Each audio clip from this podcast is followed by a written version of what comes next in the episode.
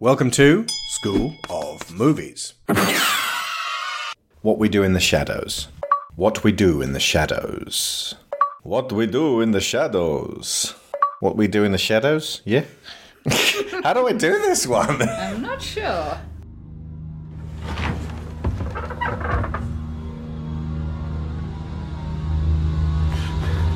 It's been like this the whole time, Deacon, on dishes, and it still hasn't moved in five years. You're a cool guy, but you're not pulling your weight in the flat. Oh, I'm glad to hear that I'm cool. No, that's not the point, though. You're Yeah, missing no, I the know. point. Not a I know. flat meeting about how cool you are. When you get three vampires in a flat, obviously there's going to be a lot of tension. Viago was an 18th century dandy. Look, a ghost cop. Vladislav is a bit of a pervert. This is my torture chamber. Deacon's like the young bad boy of the group. I'm supposed to pay rent, but I don't. The trouble with being a vampire is you have to be invited in. Come into the bar, please. Four dollars. It's water. Will you invite us in? We need some fresh blood. Hi, my name is Nick. I've been a vampire for two months. Hey, that was. Don't swear. What are we? Werewolves, not werewolves.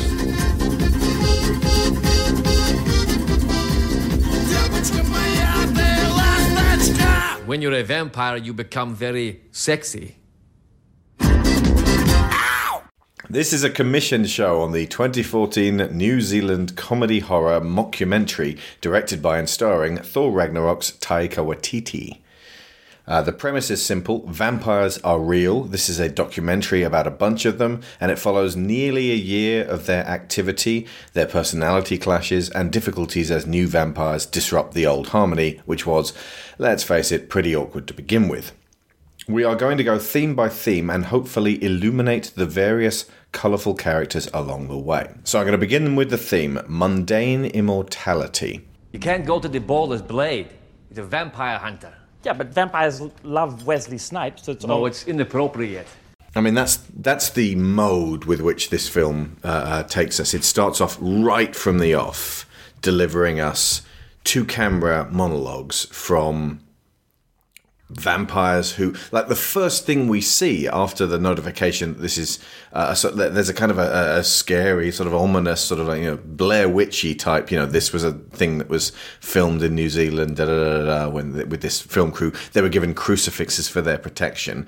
We then get uh, the hand snaking out of the coffin to turn off the annoying alarm clock. So you've got the juxtaposition of the gothic trappings of vampire existence with one of the most annoying things about existence, which is just being woken up by this loud beeping machine. Mm, absolutely. And I think That sums up the movie. It does. And one of the tricks that Taika Waititi has up his sleeve for this, which I think he handles to genius levels, is the taking of standard ways of showing certain things in film and entertainment and then flipping them so that you get the thing that you're not supposed to get when people do that. And the the portraying this as a a reality show day-to-day documentary and doing the opposite of what a real documentary would do, which would be to look for all of the interesting things and give the impression that these people's lives are incredibly dramatic. To try to dramatize, yeah. Exactly. So that's your, your standard reality show is take all of the drama and amp it up. This is take something which is traditionally very dramatic, over dramatic, some might say, and really tamp it down so it's really, really boring. and he does. It is, side note, not boring, but it's done in a way that makes, like I say, mundane the fantastical. Absolutely. And he his the aesthetic styles that he applies to each individual character, they all draw on various different tropes of different vampire stories. So you've got the uh, you've got Vlad, who is clearly based on actual Dracula. Yeah. Uh, comes from the medieval era, well into torture, big on poking people, The and poker. a lot of the the woodcuts and, and illustrations that are used to show his history, as as he does with as. Uh, Waititi does with all of them, are I think some of them are actually from the Vlad Tepes Yeah. story. He is portrayed as this uh, uh, Romanian count from several hundred years ago Absolutely. who was uh, cruel and vicious to uh, people.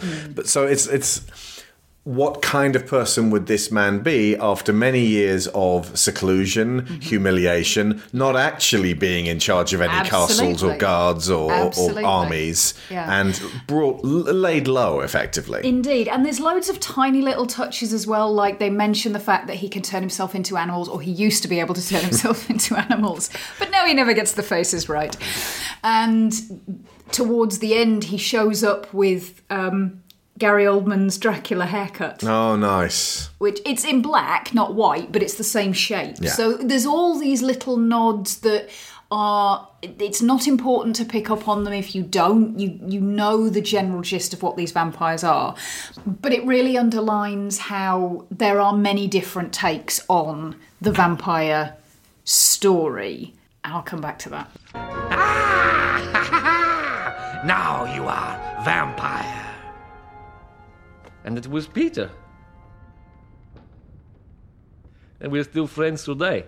I do have a little thing here on the influences. I've got a bunch to list off. There's probably loads more, but there's also probably loads that I could infer that weren't direct influences. And, and I could say, well, how about this to Taika? And he go, oh, yeah, I hadn't even thought of that. Okay, like, first and foremost, Interview with the Vampire is a really great example of the wages of immortality Yes. and, and what a toll it takes Yeah. on people who have to live together and get on each other's nerves. And the Anne Rice books and uh, one of the films is um, not without its own dry humour. So effectively, what they've done is taken that, made it even more mundane, and poked the pomposity balloon with a stick. Absolutely, absolutely. I mean, what Anne Rice's Vampire Chronicles really put the emphasis on, for the most part, is that isolation and the the sheer weight of having to carry all of those years and having to stay in contact with and hang around with people that you might not really like just because they're still around and everyone else has died. Yeah. Um, well, that's one of the major themes of the film. We'll be back to that in a sec. Um, Let the Right One In also occurred to me, especially with the whole like being very dependent on familiars and that being a modern day uh, take on the vampire story. Yeah. They also have a callback to the idea of child vampires, which is obviously on the in the Vampire Chronicles as well. But they have these two little girls who are running around Wellington, jumping on predators and eating them. There's one bit of business which very directly references another vampire movie. Good. There's two dinners. Yum. Nick, do you like biscotti? Uh, yep, usually like it. But be better if it was warm. So this is my favorite trick. We present our guest with a plate of biscotti. And then I will say, why don't you eat some biscotti? Please, Nick, eat some biscotti. I didn't realize you enjoyed eating worms, Nick. No, no. They are worms. There's worms wiggling around in my plate. It's worm-like, but not actually worm. We stole that idea from the Lost Boys. But I put a nice twist on it. Nick, how did it feel to have a snake for a penis? Jackie, my penis has disappeared. There's a cobra snake. No one's going to mistake your penis for a cobra neck, okay? Believe What you you put on my me. spaghetti? No, it is just a normal penis. There's more parallels than that with the Lost Boys. They have the same kind of, you know, fucked up outcast family dynamic going on. Yeah, they Film. make allowances and accommodations for each other's quirks. Yeah. shall we say? But the the worms actually is a really good example of one of the things I'm coming to realise I love about Taika Waititi's style, which is that he does that Simpsons three level gag thing. Mm-hmm. There's the joke, then there's the return to the underlying meaning of the joke, and then there's something else which is a side of the joke which makes it even funnier, which is when they call back to it with the chips. It doesn't work on chips. Doesn't work on chips because they don't look like worms already. Another one is Salem's Lot, which uh, was one of the uh, films that scared the shit out of me as a kid. There's a bit with a dead vampire boy, which just was like, okay, th- that's enough. And I went to bed after having seen that. And then the film scared me for years afterwards because I never knew what happened. And then I finally went back and it was like, oh, it's kind of mundane. That was the best bit. The head vampire, effectively Peter, uh, in this looks exactly like Barlow, the head vampire in uh, Salem's Lot, who himself looked like Looks uh, like Nosferatu, Nosferatu. yeah. So they've gone for that kind of rat-like, um, verminous um, version of, uh, uh, and that kind of works for extremely old vampires. I was just gonna say because they've lost their humanity. That's right, that they put the emphasis on the fact that he's 8,000 years old and this is Yeah. why he is the way he is. Yeah. Which also makes him feel like sort of an old uncle or a grandpa who lives around the house and now is, is so uh, old that he's lost touch with uh, the modern day and um, is probably going to come off as quite uh, abrasive and violent. If Uh, they let him interact with yeah. anybody, which they generally don't. and yet there's that kind of there's an odd sweetness to Peter. Like he, he wants to be there and hang out with them, even though he never says anything. He doesn't shy away from you know group photos. Well, the fact that he's the one who turned Deacon, Mm-hmm. he's also the one who turns Nick. That suggests he still feels that loneliness. He wants to add more people to the group. Hmm. And then you have that. So he's the head vampire in the Lost Boys as well. Yeah, absolutely. But then you have that no sort of spoilers, folks. marvelous dramatic end to his story in that he's he effectively sacrifices himself to protect everybody upstairs. Hmm. Which, by the way, puts paid to that whole kill the head vampire and everything's all right. Yeah. Because when that actually happens, everything's just kind of down and miserable hmm. as a result. And, and we start to miss Peter.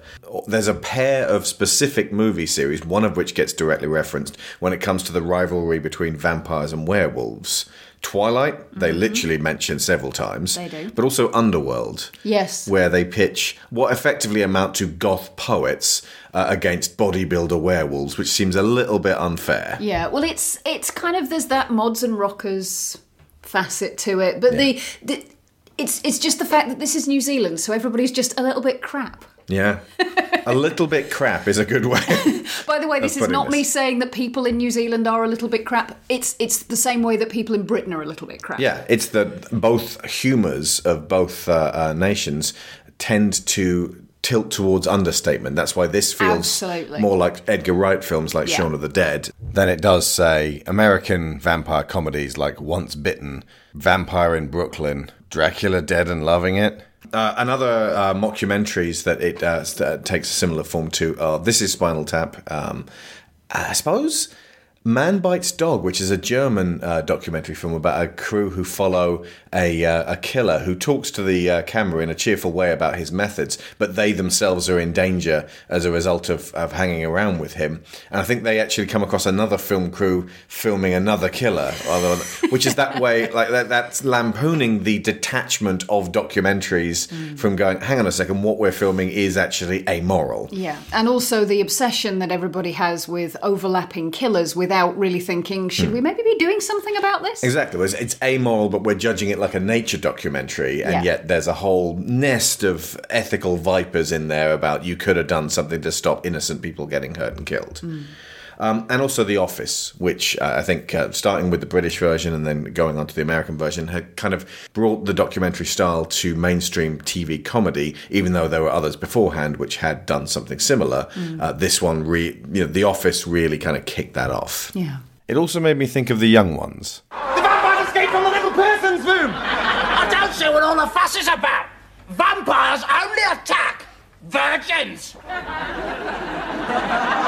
Uh, yeah, uh, no, I'm not worried for myself, Viv. Uh, it's Rick and Neil I'm concerned for. What? Me? Ha! Rick? A virgin? Ha ha ha ha! Just try telling that to some of the foxy chicks who owe me favours. Well, if Rick's not a virgin, then I'm not either. Well, we'll soon be able to find out, won't we? Also, in juxtaposing the mundane with the gothic, it establishes magic and peculiar and unusual and actual parameters to that magic. I made a list of the things that affect the vampires. Crucifixes, that totally works. Sunlight will definitely kill them, set them on fire. They must still be invited in. Was there any situation where they were stuck outside? Or was it, yeah, they said They they, couldn't couldn't go into into clubs club. unless the bouncers invite them. That's right. And if they, they, but then there's kind of a bit of a twist on that. In I think it's one of the deleted scenes. Vlad is arguing that they shouldn't pay to go in because if they pay, it's like they're just they're not being invited. Mm. They're just paying to go in. But it comes off like he just doesn't want to pay. he wants to get in for free. But that also seems like it might be one of their like weirdly held clung to traditions, like Mm. we must drink virgin's blood. Yeah. My one of my favorite lines in the film is I think we drink virgin blood because it sounds cool. I think of it like this if you were going to eat a sandwich, you would just enjoy it more if you knew no one had fucked it. But like the whole drinking virgin's blood, it's an affectation. It is not required. They're not going to be less nourished if the the the victim is not a virgin. That's true, but in the days of uh, vampire as sex metaphor, Virgin's Blood would probably avoid all of those pesky little VDs that were going around everywhere. Mm-hmm.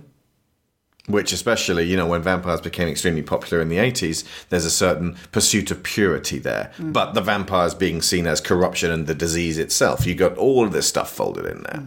But we can talk about that on other vampire films Mm. Oh, yes, because that's not really That's not this a theme. That's territory. ex- no, here it's just really funny that they're obsessed Picky. with the idea of virgins. Uh, they they don't get reflections, and so they tend to fool around with that. My favorite bit was the Pac-Man bit with the uh, um, like tennis ball. Although very specifically, ghost. although they don't show up in mirrors, they do show up in photographs. They have to, otherwise this f- documentary ain't working. That's a good point. They had to. I, I was pondering why that would would work, and then it's like, oh, oh, because we are. Otherwise, we don't have a film. wandering around everywhere. Yeah, it, would just make everything so much harder, and, and you lose a hell of a lot of the facial expressions if you can't see them. Mm. Um, Speaking of the photos, that's one tiny little touch that really made me laugh. Mhm. There's they do a photo montage of them through the years Yeah. and, and through the ages. And when it gets to sort of the 70s, 80s, Mhm. there's a shot of, I think it's Vlad, and he's got a soda it's stream. Viago. Oh, it's Viago. Because it? it's Taika Waititi's inane grin. Oh, of course, yeah. But he's got a soda stream bottle full of blood. Fizzy which blood. suggests he tried to make it fizzy. And uh, the other thing that's a uh, uh, drawback to their existence is also that possibly their greatest strength, which is immortality. Like it's Mm. at the top of their uh, things that they have, their powers is immortality. It's also their greatest diminishment Yeah. in that they are forced to endure immortality. Uh, Silver as well. Yes. Oh, I forgot about Silver. Yep. Viago has a long lost love named Catherine, uh, who he keeps in a, a silver locket, but he can't keep it round his neck because it burns him. So, what you have here is the memory of love causing him pain. About 60 years ago, Viago was mailed to New Zealand so that he could reunite with her. But his incompetent familiar sent him the wrong way, and by the time he finally got there, she was marrying a human. So Viago endured this pain and just kind of gotten on with his afterlife. Hmm. Afterlife, unlife. I think either works. I gotta have. I think unlife works because he is undead. True. True. Okay, that works. That's another sort of distinguishing characteristic of how they all approach their lives and the people who are in their lives. And it kind of underlines that whole they're very, very different thing. And it gives you that lovely dramatic moment of him explaining that he's he backed off and he you know he could have gone in there and killed Catherine's new husband but he decided against it and just wanted her to get on with her life and be happy. Hmm. Which makes us like him more as well. Mm, Absolutely. There's there's many reasons to dislike several characters in this. Mm. For a start, to keep the audience on side, most of them are really funny, so we will put up with a lot. Tony Stark, because you make us laugh. Absolutely. But like Vlad is horrendous about his ex girlfriend. He calls her the beast. The Beast. And clearly is still harbouring significant resentment towards her, even though it was hundreds of years ago. Deacon was a literal Nazi. So there is that. yeah. I I feel like that bit probably wouldn't. This is a 2014 film. Yeah. They wouldn't put that in now. I- and yeah. it's like, wow, 2014, five years ago at time of recording. Mm. That seems like a long time ago when you could make jokes about Nazis that weren't just like fucking Nazis back again somehow. But Deacon is a prick. He Let's you know the, he is he's supposed to be, uh, but um, there is a world of difference between prick and Nazi. Nazi is like prick times a thousand cubed. Other powers they have uh, uh, beyond immortality uh, are- anti gravity. I'm just going to call it. It's not even flying. It's not really flying. They can is it? occupy the ceiling. Yeah. But even their anti gravity is uh, it's a little bit crap. It's um, it's kind of sheepish. It's used to uh, hoover those hard to reach areas uh, at the uh, top of the stairs, and um, it's it's used to get into uh, like pissing contest fights that don't seem to really go anywhere. So it's not like the Matrix Revolutions with uh, uh, Neo and Agent Smith. It's more just like two cats who can just kind of float and get in each other's faces. Yeah. The point is, Deacon, that you have not done the dishes for five years. Vladislav is right. It's unacceptable to have so many bloody dishes all over this bench like that. I'm so embarrassed when people come over here. What does it matter? You bring them over, you kill them. Vampires don't do dishes. Deacon? I will do my dishes. Good to do that. This is bullshit. hypnosis is used for several things actually it's, it's used to torment in a sort of a pathetic childish way like you know they're whiling away the eons uh, and they've got to make themselves laugh somehow so they fuck with humans in that direction but also for maintaining secrecy so when they're talking about humans not specifically behind their back they make it behind their back by telling the humans that they can't hear them Mm. so it's kind of like being able to it, it emphasizes what prey not lesser forms of life but um less powerful forms of life humans are and how vulnerable they are Yeah. which actually leads to quite a bit of the fear component in the film there's an there is an underlying lurking sense of not menace but danger for regular humans around these guys as hilarious as they are there is like rather than trying too hard to scare us, they go in the opposite direction. But then when the chips are down, people really do get hurt and torn to shreds. Yeah. And when the victims get bitten, they die messily and horribly. There's a, there's a, a lot of fairly shocking gore in this. There is there is a lot of blood in this film. A Yeah. lot of blood. So like, uh, most of it you could watch with kids, and then suddenly there's bits which are just like whoa, whoa, whoa, whoa, no, definitely not. So it's it's a viewer discretion because this is a documentary as well. There's a certain amount of performative vampirism going on in that all the vampires seem to want you, the viewer, to think they're cool Oh yes. you know some of them harder than others but they they they tend to sort of show off and be like overly casual about certain things but in doing so they betray repeated elements of of character flaws and weakness and vanity and um, being socially awkward. Viago in particular played by Taika Waititi whenever the camera's in his face and he doesn't he wasn't busy speaking has this sort of dopey big grin in a kind of a it's if you've ever taken a video camera through a party and tried to film that party, you'll get people who fling themselves in front of the video camera and go, ah, because they're drunk and possibly self conscious, and the barriers that would normally prevent them from doing something like that are now down. But you'll also get people who, as soon as they see the camera, some of them, like Stuart in this, will go like deer in headlights because they're feeling very much watched and they don't know how to react. Then there are some people who will, like Viago, just grin sheepishly in a kind of a "Hey, we're having fun" kind of way. It's extremely well observed, and if you look at a lot of the photos, Viago's doing something similar because, like, any anytime he has a picture in, like, he he wants to have fun. He wants to project a, a, a joyful spirit, uh, but at the same time, he's nervous. Yeah. And uh, Taika Waititi is an excellent actor in that regard. Excellent comedically and subtly accomplished dramatically. Mm, well, he the way he infuses this with dramatic moments, even though they're not they're not really dramatic, they're just moments of human drama Mm. within the comedy of the film. Whereas Deacon, who is the worst roommate, uh, he, he reminded me of Master Shake from uh, Aqua Teen Hunger Oh, Force. absolutely, Like, absolutely. he's he the is. selfish asshole who won't clean up after himself, and Yeah. the one that you kind of just wish would either grow up or fuck off. Yes, absolutely. Someone want to tell me why my pool is full of hot dog chunks and dirty dishes? Oh, Carl, you didn't mess with it, did you? Because it's got to set up for a couple days with the battery. The battery? Yeah, you know, the one from your car. I dumped some shampoo in there too, but it's dog shampoo, so I don't know if it's gonna work. But we're praying like hell that it does. No, no, no, no, no. I understand. I understand. I'm just gonna go. I'll be back in a few. You, uh, you think that the gun store is still open? Carl, please. I'll take care of the mess. He means well. He's just a little.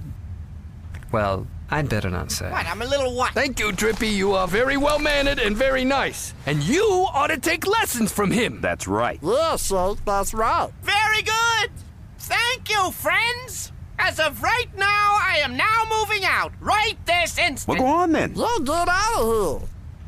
Well, hold on. I mean, I need to get my suitcases, and they don't exist yet. So Ooh, I I got some packed all shopping. your things. Now you get out of here. This is a bag full of sand. That's what you eat. Potentially because he's the youngest and, uh, you know, has always kind of acted up. Uh, but then, like when he does his sexy dance, you're reminded that at the beginning he's pointed out he was just a bread seller. Mm. So it's not like he didn't like Vlad came from a position of royalty. So Mm. obviously Deacons had to kind of construct his uh, undead personality from what he's seen vampires are supposed to behave Absolutely. like. Absolutely, he's very it's it's not so much that he idealizes being a vampire, but he has very particular ideas about like I think when they have the flat meeting at the beginning, he's the one who says vampires don't do dishes. No, what you mean, Deacon, is you don't want to do the dishes. Because somebody's gotta do the dishes. Because you're a selfish prick. And there's a uh, passive aggressiveness running throughout. Viago can be quite uh, passive aggressive in sort of like how he plies you to sort of like convince you to get stuff done. Mm. Um, he's he's never mean spirited with it, but he's just not particularly fantastic at confrontations either. So he's like a certain deacon hasn't done the dishes. Uh, in this kind of wheedling, he's not at the level of people who leave notes. Luckily, uh, it seems like Vlad would be the one who would leave notes, but he's too lazy to leave notes as well. Yes, indeed. Peter might leave a note because he can't talk. True, yeah.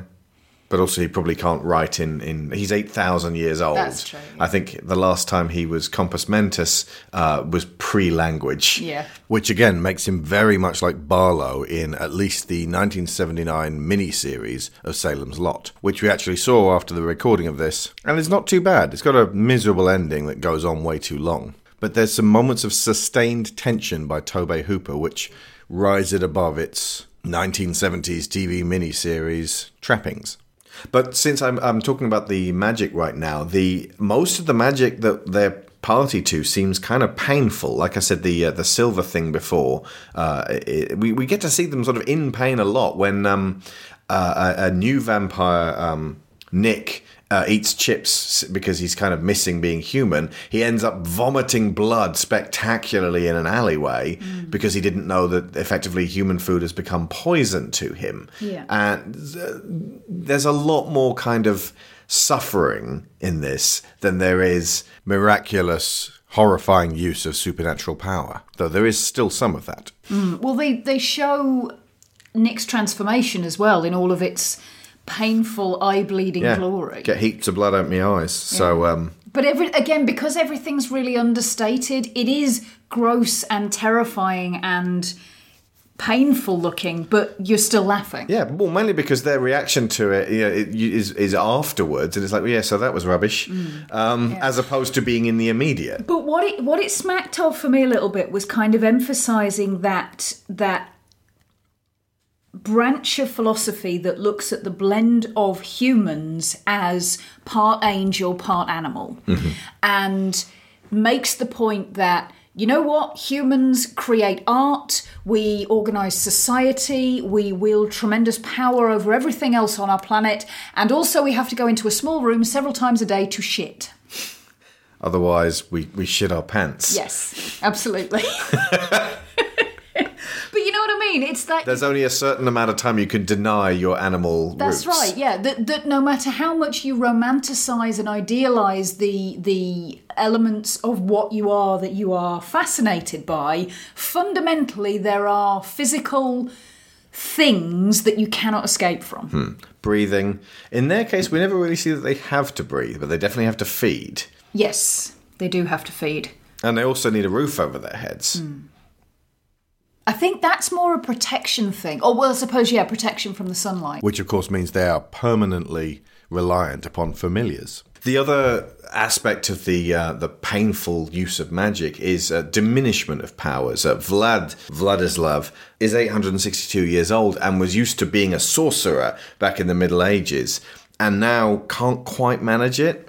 And so uh, most of the magic that he uses tends to be um, t- tends to fall a little bit flat. Jermaine Clement, by the way, one of the funniest men walking the planet, has Mhm. this knack for understated, dry New Zealand delivery. You sucker. You better watch out, you fool. Yeah, hey, fool. Hey, fool. Sucker. You foolish, foolish sucker. Better of what? Hello? Hello, is Eric there, please? Speaking. Hey, sucker. Who is this? This is the Piper, and I want to be pied. Paid. Who's this? It's Jared. Who? Lowe. Who? Jared Lowe, we went to school together. Did we? Yes. I assume you got my letter. No. What letter? Invitation To a party? to a fight. What fight? Our fight. Oh. oh. Hold on, hold on. Allison, is there any mail for me? Are you, there's something here. It's a letter. Should I open it? Yes. I'll call you back. It's long. That was Eagle vs. Shark, an earlier film by Taika Waititi, and probably best described as the Kiwi Napoleon Dynamite. We'll be talking about him in our Moana podcast coming up soon, folks, as he plays a big crab. Now, Vladislav manacled himself to one vampire woman who he now refers to as the Beast. Uh, but it seems like the dissolution of their relationship also came with a dissolution of his powers, and now he feels like a shadow of his former self, though he would never admit it on camera Mm. because he's too proud. Yeah, which kind of feels a little bit like somebody is still so hung up over his ex that he is effectively impotent. Yeah, I put magical impotence there. Mhm. And Yeah. that is absolutely completely understandable. You can be left completely fucked up by uh, abu- destructive and abusive relationships, which it sounds like this definitely was, and very unhealthy. But it's, uh, the end result is that when he turns into a cat, you've got Jemaine Clement's face on a cat going. "Meow," Which is creepy and hilarious at the same time, uh, but that's the, the the measure of his lack of complete control on uh, on his life and on his abilities. When I was torturing, it was because I was in a lot of pain. I mean, obviously, they were in a lot of pain, but I hurt here in my heart, whereas they were just in their neck, chest, and genitals.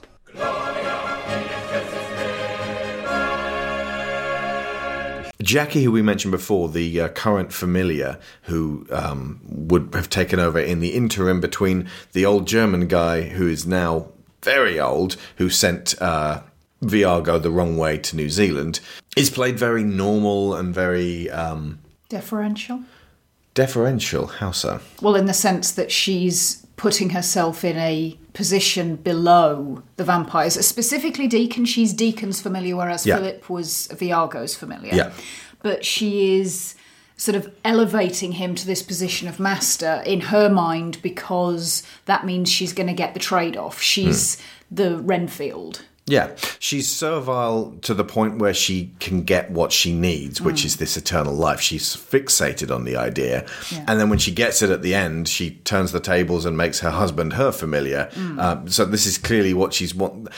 There's hints that she was bullied in school, and so she's been like, "Oh, I'll fucking show you someday." And so this is the thing she's told herself will improve her life. Now we see being immortal is no picnic, so there's kind of a whole sequel film for her, which we never get to, see. Out of all of them, though, she's probably the one who makes it looks the mo- look the most glamorous. yeah, because she romanticizes it herself because Hmm. she hasn't had to live with it. Like she, she, she's from the outside looking in to her immortality. But the position of familiar seems to be secretary and assistant. In yeah, fact, PA. who she, She- reminded me Lynn the most is from Alan Lynn Partridge. Alan Partridge. Exactly. Again, though, she has had to effectively throw her uh, ethics and morals out the window in order to be this uh, familiar because she's got to bring them victims who, uh, in her own words, they have to be people that I don't really feel attached to because, you know, they're going to be victims. She's, she's doing terrible things. She's luring people to their deaths, and they do die messily and horribly. And they are also, and this is quite unnecessary, tormented before death with the whole previous worms thing, and then they chase poor Nick through this labyrinthine house in one of the uh, only actually unsettlingly scary moments where we're supposed to really like these guys and then they fuck with him in order to um, uh, scare the shit out of him before feeding. And then it seems like when Peter catches him, it was an accident. Yeah, it is unsettling, and I know what you mean. It does have that sort of slightly Blair Witch feel about it, especially with the, the shaky cam. Yeah, the shaky cam's running all over the house, and there's this really like Jackie! Sorry, Nick. What are you doing? Jackie!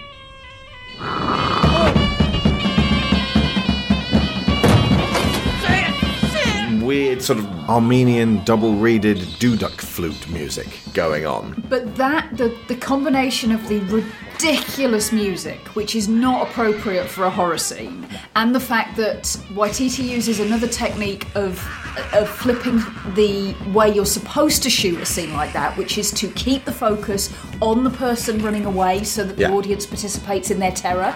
And every now and again, we'll flip the camera around. You know that thing about don't show the monster? Yeah. He keeps doing it on purpose, and they're basically going Blair, and he just dispels all the tension. It's brilliant. It's it's that is a, a very tightly wound scene, which sort of like I say yo-yos between um, being like, actually this is a little bit scary to that's fucking hilarious with the cat with the face, and then sort of ending in that jump scare. It's it keeps you on the back foot in that you're you've gotten to like these guys, but then you are reminded that they are dangerous still, and that they will kill people because they have to. They don't lament that, though. There's a little bit of a flash when uh, Viago's sitting down with his uh, date question mark, uh, and she's talking about all the travel she wants to do, and there's this little kind of, huh, I guess she won't be doing any travel then. Oh well, and then he sort of gets into it, and then fucks the whole thing up, gets the main artery, and just this gore festoons the like. He's put a few newspapers down. He has to know by now.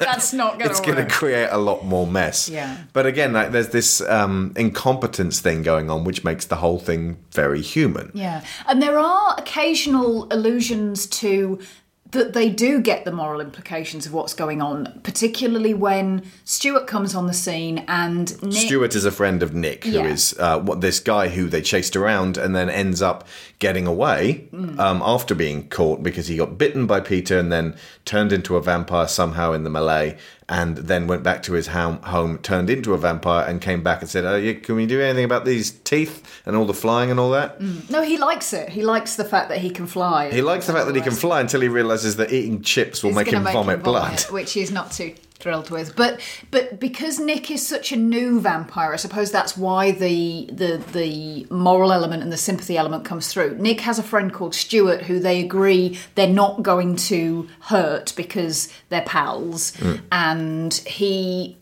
asks the other guys not to turn stew because he's a vegetarian and would And hate he- the idea yeah. of having to eat On- other creatures to live.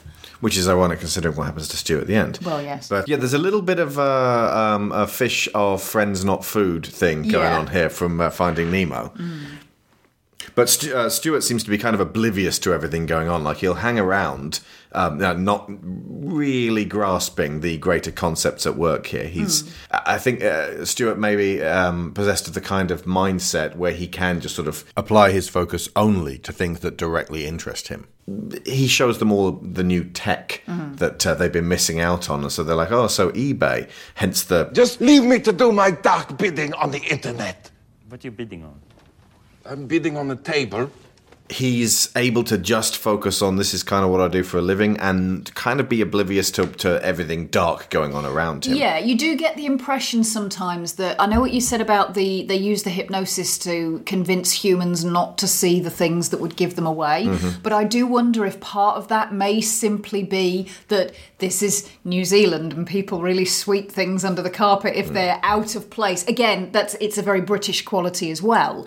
But when the when the police come round at the end because there's been a report of a disturbance and Viago says to them, You will not see anything unusual in this house. And she's like, Yeah, well, we certainly hope not. And it's almost like they're, they're not seeing this weird shit because they don't want to. It's, it's not necessarily because the hypnosis is keeping it from them.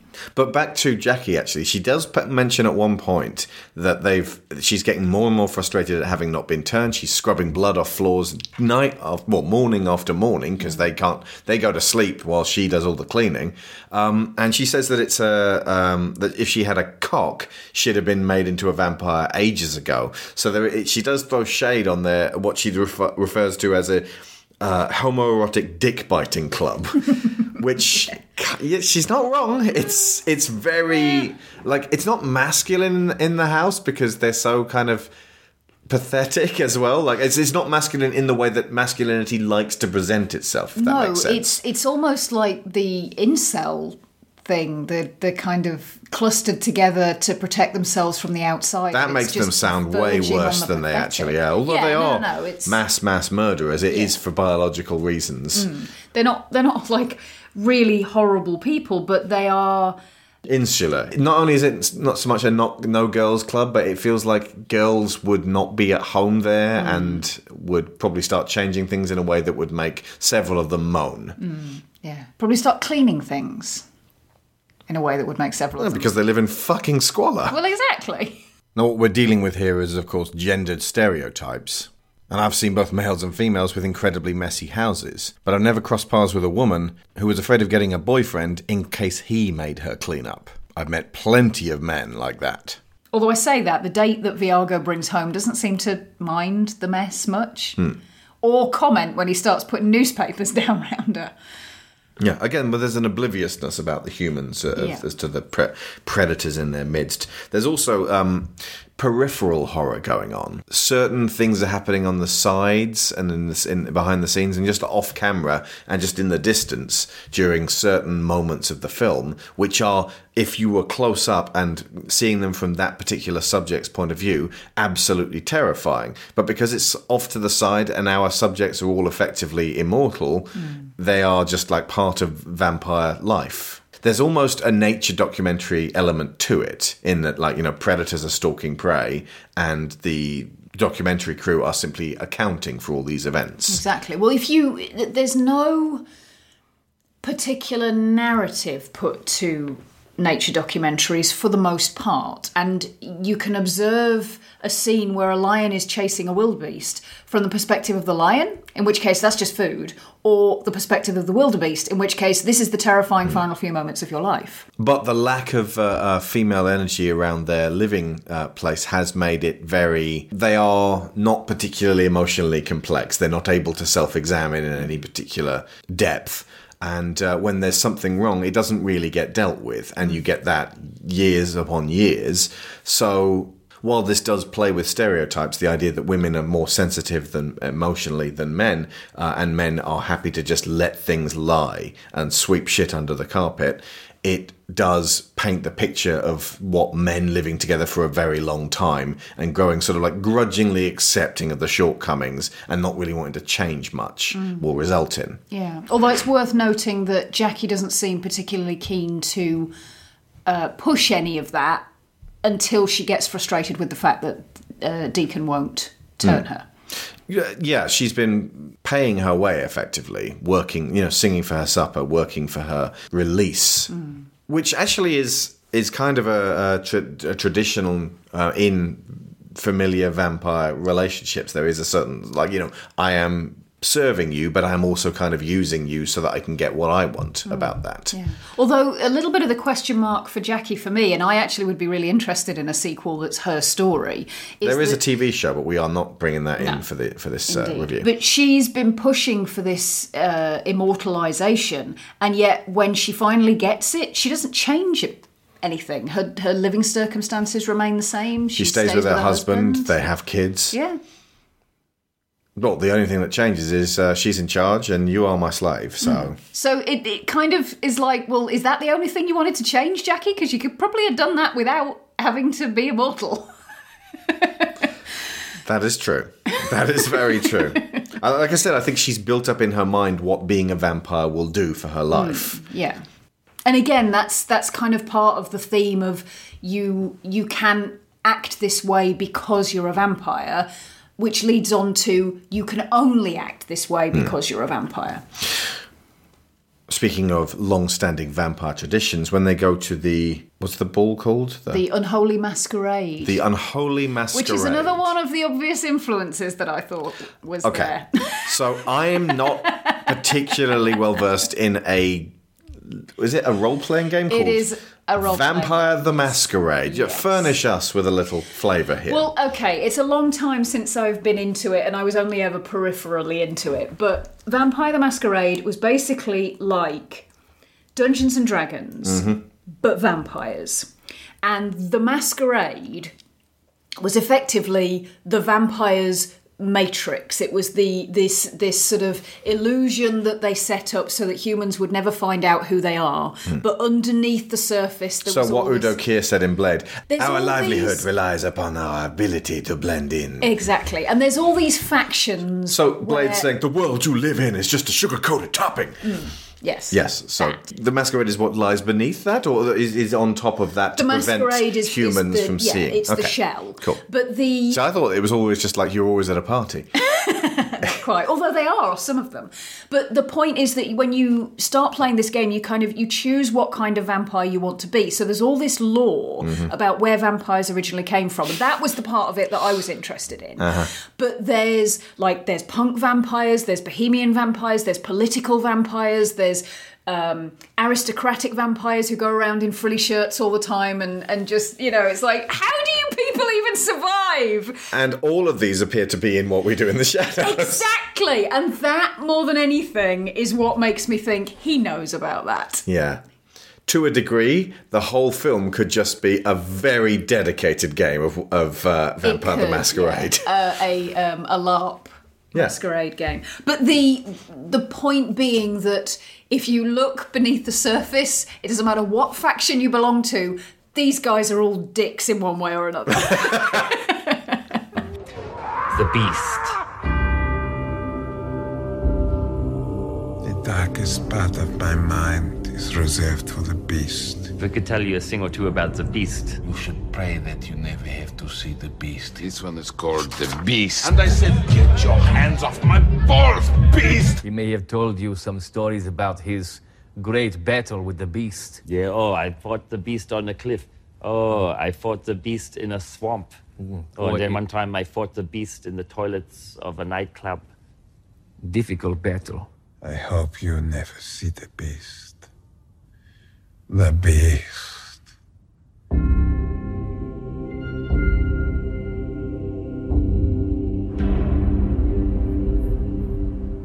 So when they go to the uh, uh, the unholy masquerade ball, there's uh, there's that tension again because Nick, the guy who gets turned accidentally and ends up hanging out with them for a while, uh, blabs about the fact that he's a vampire to a, a person he knows who turns out to be a vampire hunter, breaks into their house and burns Peter alive with sunlight. So this 8,000 year old vampire's running around screaming and on fire, and then when he dies, everyone is extremely sad, and Nick gets expelled from the coven. Is it a coven? What is it? I it? don't think they ever refer to it as a coven, but he The gets group- kicked out the flat. What is a group of vampires called? A collective term? A gaggle? and well, they're not a pack, are they? That's werewolves. I suppose I've I've seen coven used as a term, but it's not used in this film. Coven has been used as a collective noun for vampires, possibly based on the Wiccan usage. An alternative collection collective noun is a house of vampires. Which is what they have. Well, this is a house of vampires, but uh, we, we, we're more of a coven in the house, so it's a house with a house in it. So Nick goes around causing actually quite a few problems while he's been expelled because he has no guidance. So he ends up um, biting Jackie at, at her request, turning her into a vampire, which makes her year. But he also um, attends this Vampire the Masquerade masquerade with his mate Stuart and just brings a human along as a plus one, which, because it didn't specify on the uh, uh, invitations not to bring any humans along, because for a vampire it should be bloody obvious. And this again is where the because it's it's a it's a gathering of witches and apparently zombies. So you got this guy just chatting away, and he's a zombie, but he's got this really gaunt kind of like um, like head down. Like he's actually really scary Mm. when he starts to sort of like sniff at uh, Stuart and realize that he's actually a human, and he asks if he's predeceased. So suddenly everything in this room wants to kill and eat Stuart, and they have to kind of defend him. And and again, it starts getting quite edgy. And then the beast has turned up and she's uh, th- this has prevented Vlad from coming because he's filled with anxiety and expresses this by growing incredibly old, which again relates back to Dracula. When he's feeling down, he grows very old. But then he overcomes his misgivings and comes to the party in full, like Jareth costume with uh, the sort of hook billed mask to complement. And the beast doesn't know him immediately and has to be reminded, thinks he might be someone else. So all of this stuff that matters to him so much definitely doesn't matter that much to her. Mm, yeah. She's not been dwelling on him. She's been getting on with her life and living in a, a fairly self centered existence from the looks of it. Come on, Stu, tell us what you do. Come Tell on. them what you do, Stu. Uh, hi, my name is Stu. Um, I work in IT. I can't hear. Louder. Stu, they can't hear you. They cannot hear you. Hi, my name's Stu. Uh, I'm a software analyst. I work for a geographic information systems company. Uh, Sorry, work- what is it? I work for a company that does um, basically we take like business requirements from organizations and we um, analyze those requirements and then we build software to fit those requirements. He is a virgin. He is a virgin. I can smell a virgin at a thousand paces. Go on then. Go a thousand paces their way and smell yourself. I can't wait anymore.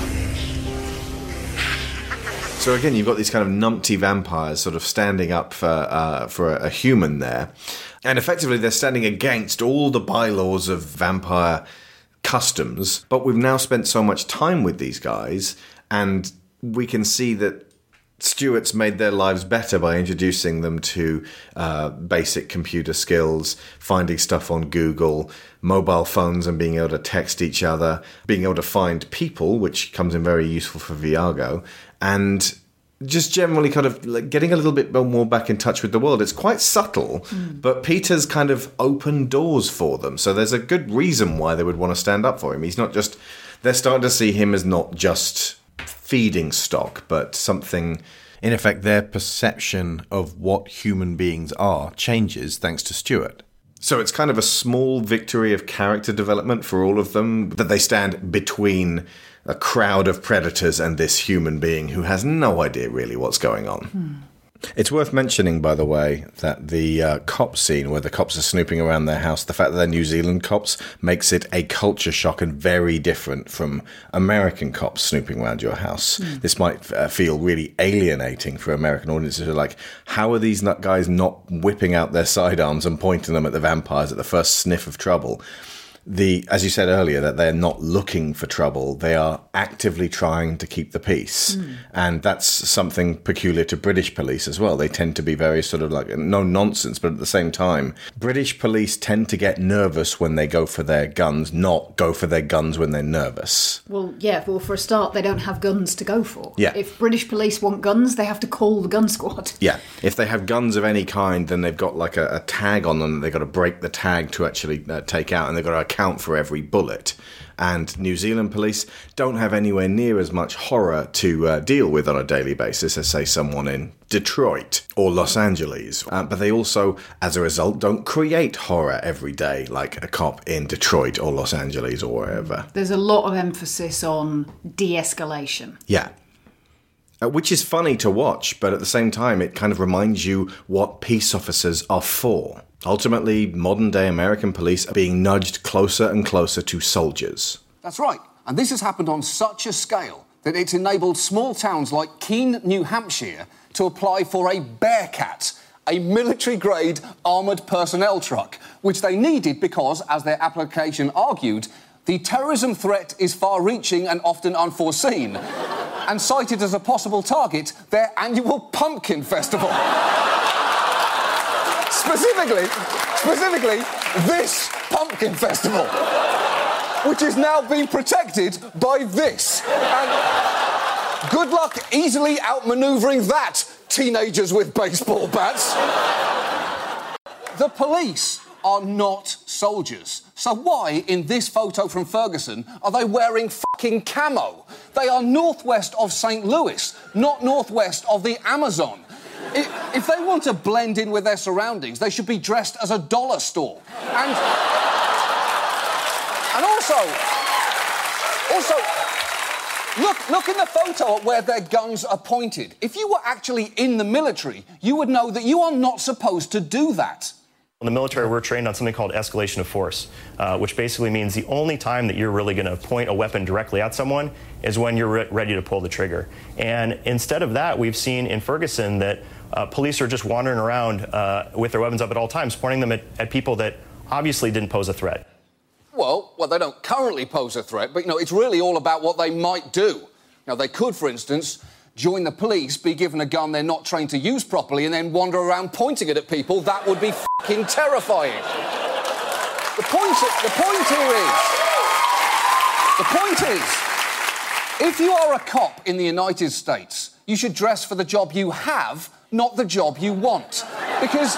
If you have all this equipment, it's going to go to your head. Which means that you've then got people on the street who feel like they're on the edge of a war all the time. Yeah. Which is the opposite of de escalation. Oh, yeah. I found out something I hadn't expected while uh, editing this. There was a short lived New Zealand TV show called Wellington Paranormal starring these two cops as a spin off of What We Do in the Shadows. Are you all right? I think he says a no.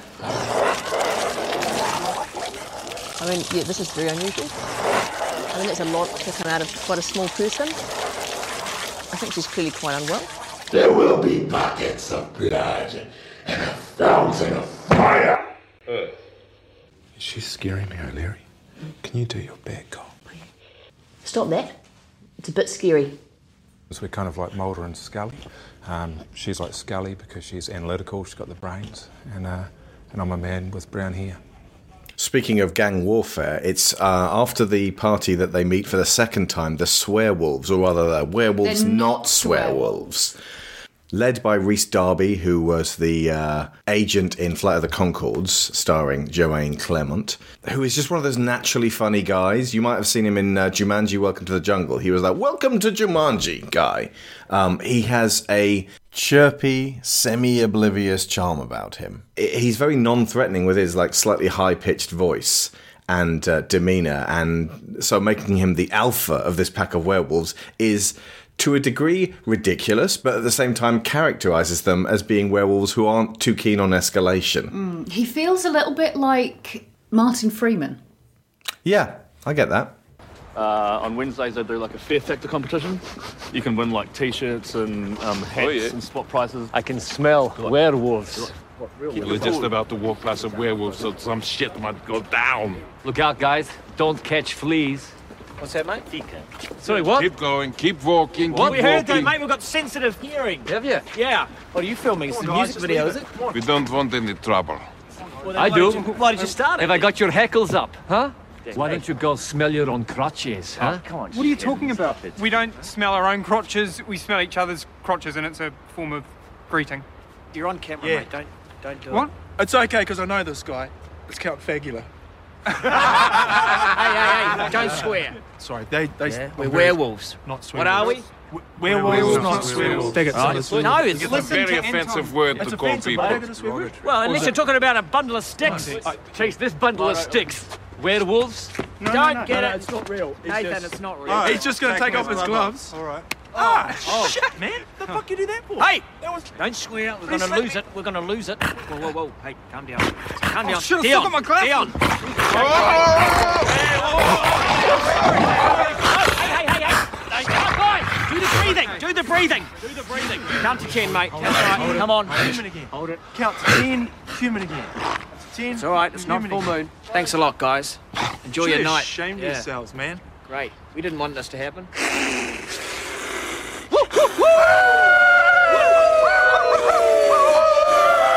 Come on, guys. Hey, say it, don't spray it, bitch.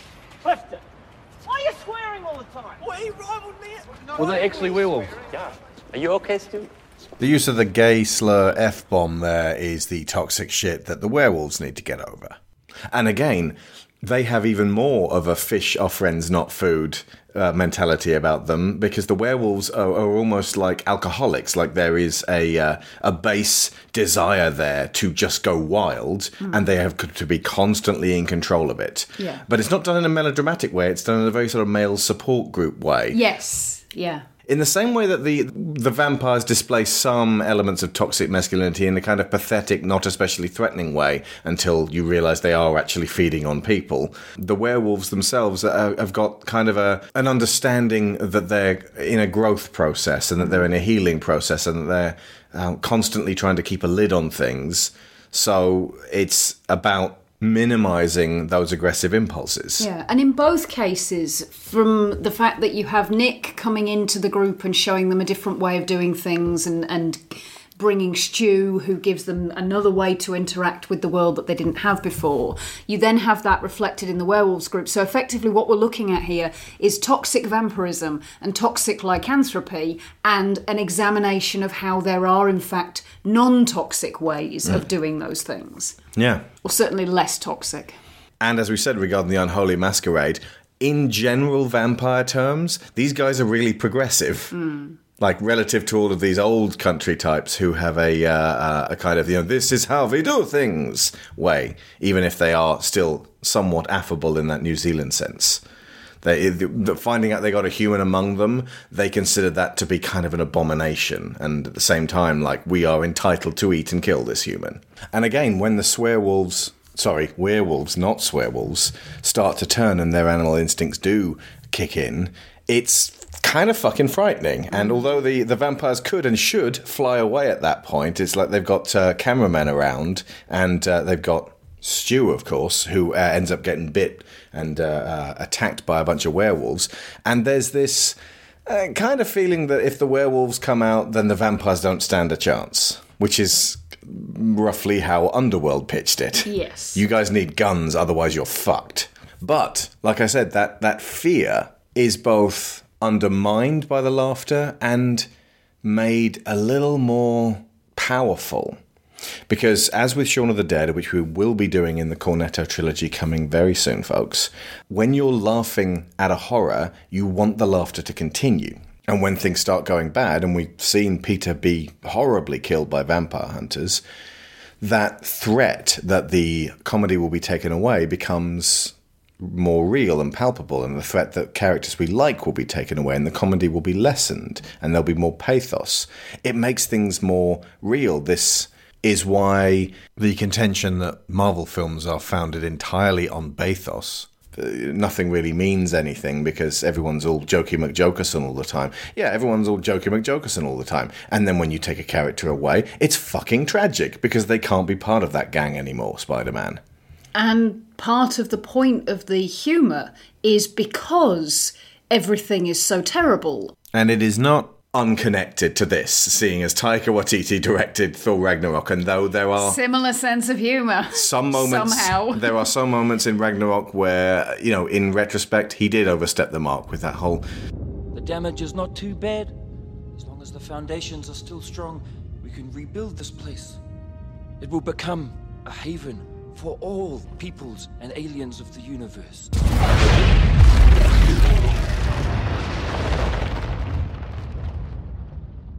The, now those foundations are gone. Sorry. If you remove only what Korg says there and just have the rest of the scene play out as normal with the same music and the same shots, it's more powerful. It's one of the only times Waititi undermined the drama just a smidge too much. But the general feeling of laughing while things are kind of terrible is that you don't want that laughter to stop. And you don't want to like like not just laughing maniacally but just laughing in a way that's life affirming and can fight through the cloud. Because one of the greater aspects of what we do in the shadows and it's kind of in the background is depression and isolation it's not explored because none of the characters are emotionally equipped enough to discuss hmm. their loneliness Yeah. but they're lonely as fuck and isolated from a humanity that is passing by them so fast, especially considering the movements of the 20th century. The deacon's still pissed over the Nazis losing, and he's like, Well, I backed the wrong horse on that one, obviously. And it happened so long ago that pretty much everyone involved with that conflict is now dead, mm. and we've got new Nazis to deal with. But they are in the outskirts, they're in the periphery, they're out there in the dark, and they get to ha- have kind of a tourist lifestyle of sort of like wandering in and out of Wellington and sort of pretending to be humans, going to nightclubs and ostensibly to feed, but in reality, just to have something to, be do and people, to meet.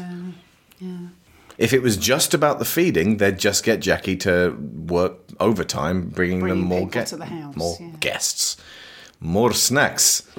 And it's notable that uh, Deacon and Nick clashed when Nick turned up and was the new guy, thus Deacon was no unseating Deacon from being the youngest and newest and the one who's allowed to misbehave. Suddenly, Deacon's saddled with a whole bunch of, you know, technically you have to be actually a bit more responsible. And he overreacts uh, when uh, um, uh, Nick's freaking out over the toll that becoming a vampire is taking on him and what it's taking away. Hey, Stu. How's your worms? What? You're eating worms. Can you do that shit where you turn into worms? No, it doesn't work on chips, and it works on things that already look like worms. Maybe noodles? Do you want some noodles? Well, he knows now. Oh no, I wouldn't eat that. Why?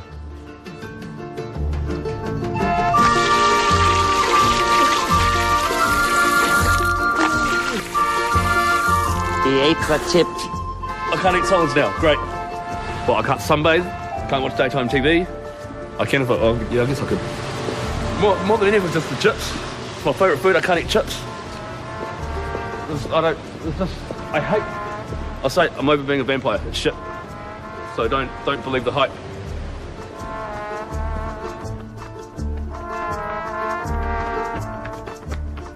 So when Nick's friend Stuart, their friend Stuart, is apparently killed, Deacon and Nick sitting together and just sort of talking about death, not in a lengthy uh, before sunrise kind of philosophical sense, but just in a kind of death. What does it all mean?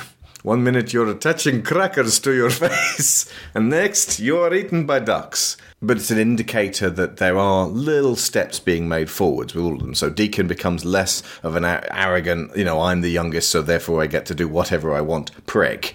And Vladislav manages to move a little bit beyond his uh, fear and obsession with the beast. Because he is afraid of her. When he lies in his coffin, freaking out about the idea, I can't go to this party, the beast will be there. He's afraid of her. Mm. And it's almost like him finding out that she doesn't remember him all that much is kind of lets him off the hook somewhat because Yeah. he seems to sort of get over that a, little, bit. yeah. And Viago's move forwards is to go back to this woman that he was besotted with, but then let have her life. I mean, that, him letting her have her life, that's a huge movement for a vampire to just let go in that way. That's a wonderful, sweet moment. We only get to hear about it.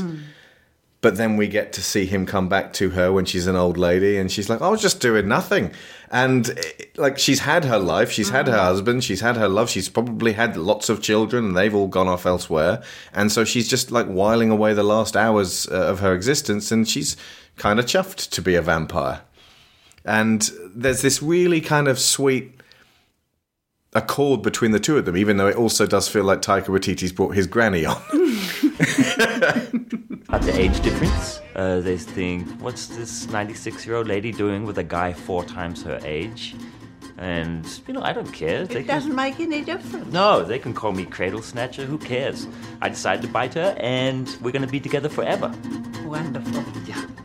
But yeah, technically, uh, Viago's way of moving forward is to get over this pining and actually go out and get that companionship he's clearly been craving for decades now and was clearly craving for centuries before then. Mm. And particularly the fact that it's the the same companionship Yeah. that he was craving all that time. Although the. There are many ways to interpret his little eyebrow raise at the end, although I think it's roughly akin to, uh, they call me Vlad, the poker, and then a little eyebrow raise there, which suggests that there is probably going to be a hefty physical component to their relationship. And we also know vampires can shag, because Vladislav does it a lot. Somehow, we never see those girls again, by the way. It's almost like they should be hanging around the house talking to Vlad, but uh, clearly not much for conversation.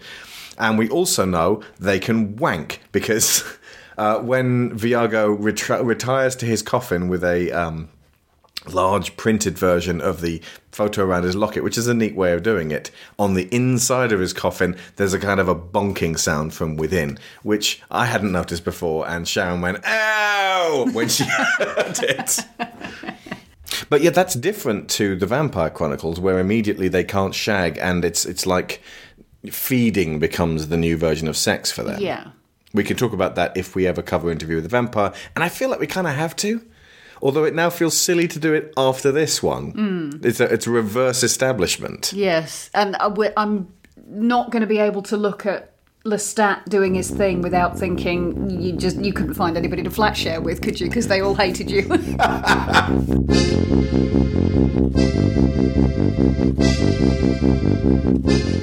School of Movies is funded by you lovely folks on Patreon. And our $15 patrons get sponsor credit every episode, so thank you to Joel Robinson, Benjamin Biddle, Abel Savard, Michael Haskell, Connor Kennedy, Brian Novak, Evan Jankowski, Sarah Montgomery, Dan Hepner, Johan Clayson. I've been saying John Clayson. I am so, so sorry. Johan Clayson. Tyler Long, Joe Gasiga, Greg Downing, Tim Rosinski, Christopher Wolf, Kat Essman, Cassandra Newman, Timothy Green, Matthew A. Siebert, Joseph Gluck, Luke Hatfield, Nick Ord, Duran Barnett, Tom Painter, Finbar Nicole, Jameis Enright, Mark Luksch, Dan Mayer, Joe Crow, Chris Finnick, Toby Jungius, Dave Hickman, Aaron Lecluse, Kieran Dachler, and Lorraine Chisholm.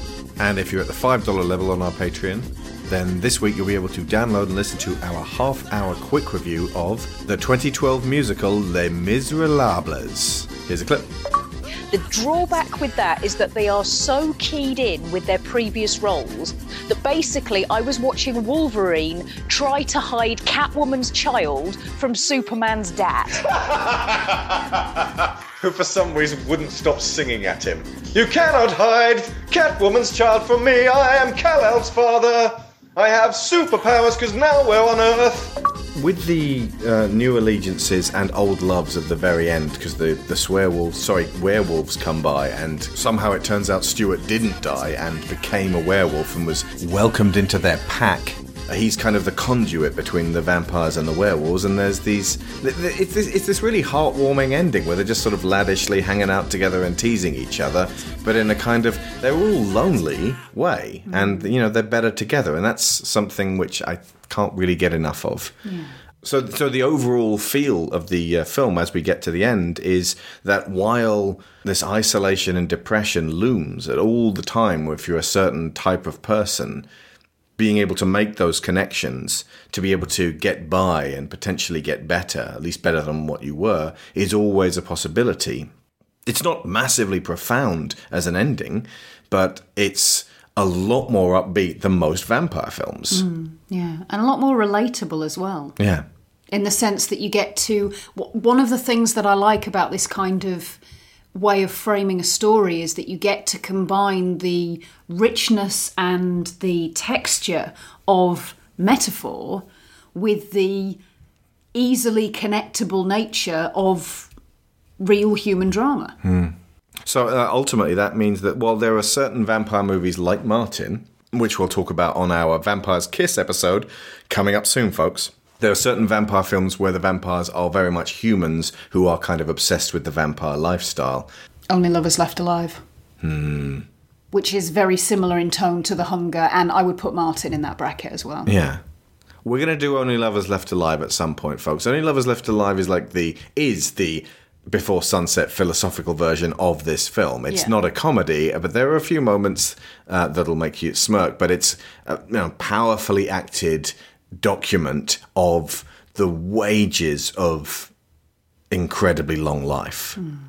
That's your homework for this week, folks. Only Lovers Left Alive, a film nobody saw, directed by Jim Jarmusch, who did much better with vampires than he did with zombies, starring Tilda Swinton and Tom Hiddleston, and I believe that should be enough to uh, to, to tempt you in there.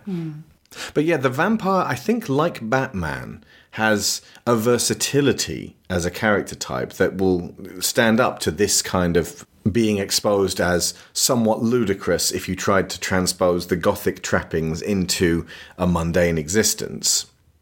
But also, you can do the you know the dark gothic Francis Ford Coppola version of Dracula, where everything's very operatic, and there's a lot of vampire fiction that I really really love, and this is way up there in terms of what vampirism can tell us about the human condition, more so than our fears of the other, fears of what will happen to us.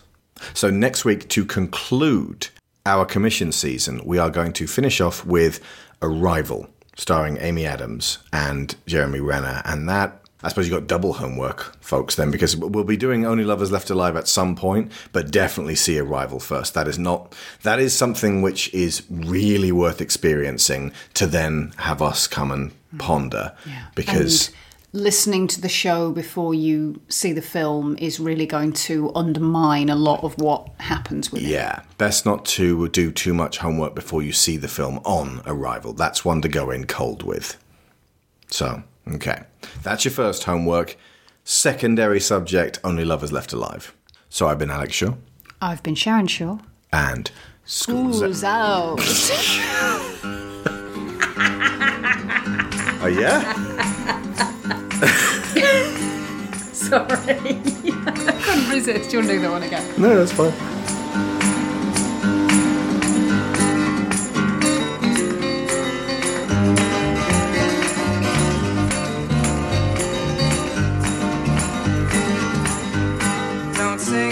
Want to live long. They have no use for your song. You're dead, you're dead, you're dead, you're dead and out of this world. I uh, became a vampire when I was 16. And that is why I always look 16. In those days, of course, life was tough for a 16 year old. You'll never get a second chance. Plan all your moves in advance. Stay dead, stay dead, stay dead, stay dead and out of this world. Vampires have had a pretty bad rap. We're not these mopey old creatures who live in castles. And well, some most of us are, a lot are. But there are also those of us who like to flat together in really small countries like New Zealand. Don't ever talk with your eyes. Be sure that you compromise. You're dead, you're dead, you're dead, you're dead and out of this world. I was a Nazi vampire. Und mit meiner geheimen Wehrmacht von Vampiren erobern wir uns diese Welt! After the war, which the Nazis lost, I don't know if you know that the Nazis lost that war. If you were a Nazi after the war, and if you were a vampire, and if you were a Nazi vampire, no way. I was out of there. Long gone, long gone, long gone, long gone and out of this world.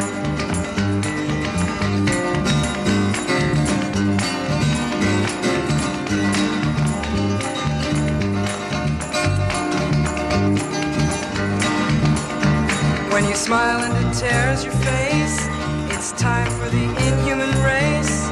You're down, you're down, you're down, you're down and out of this world.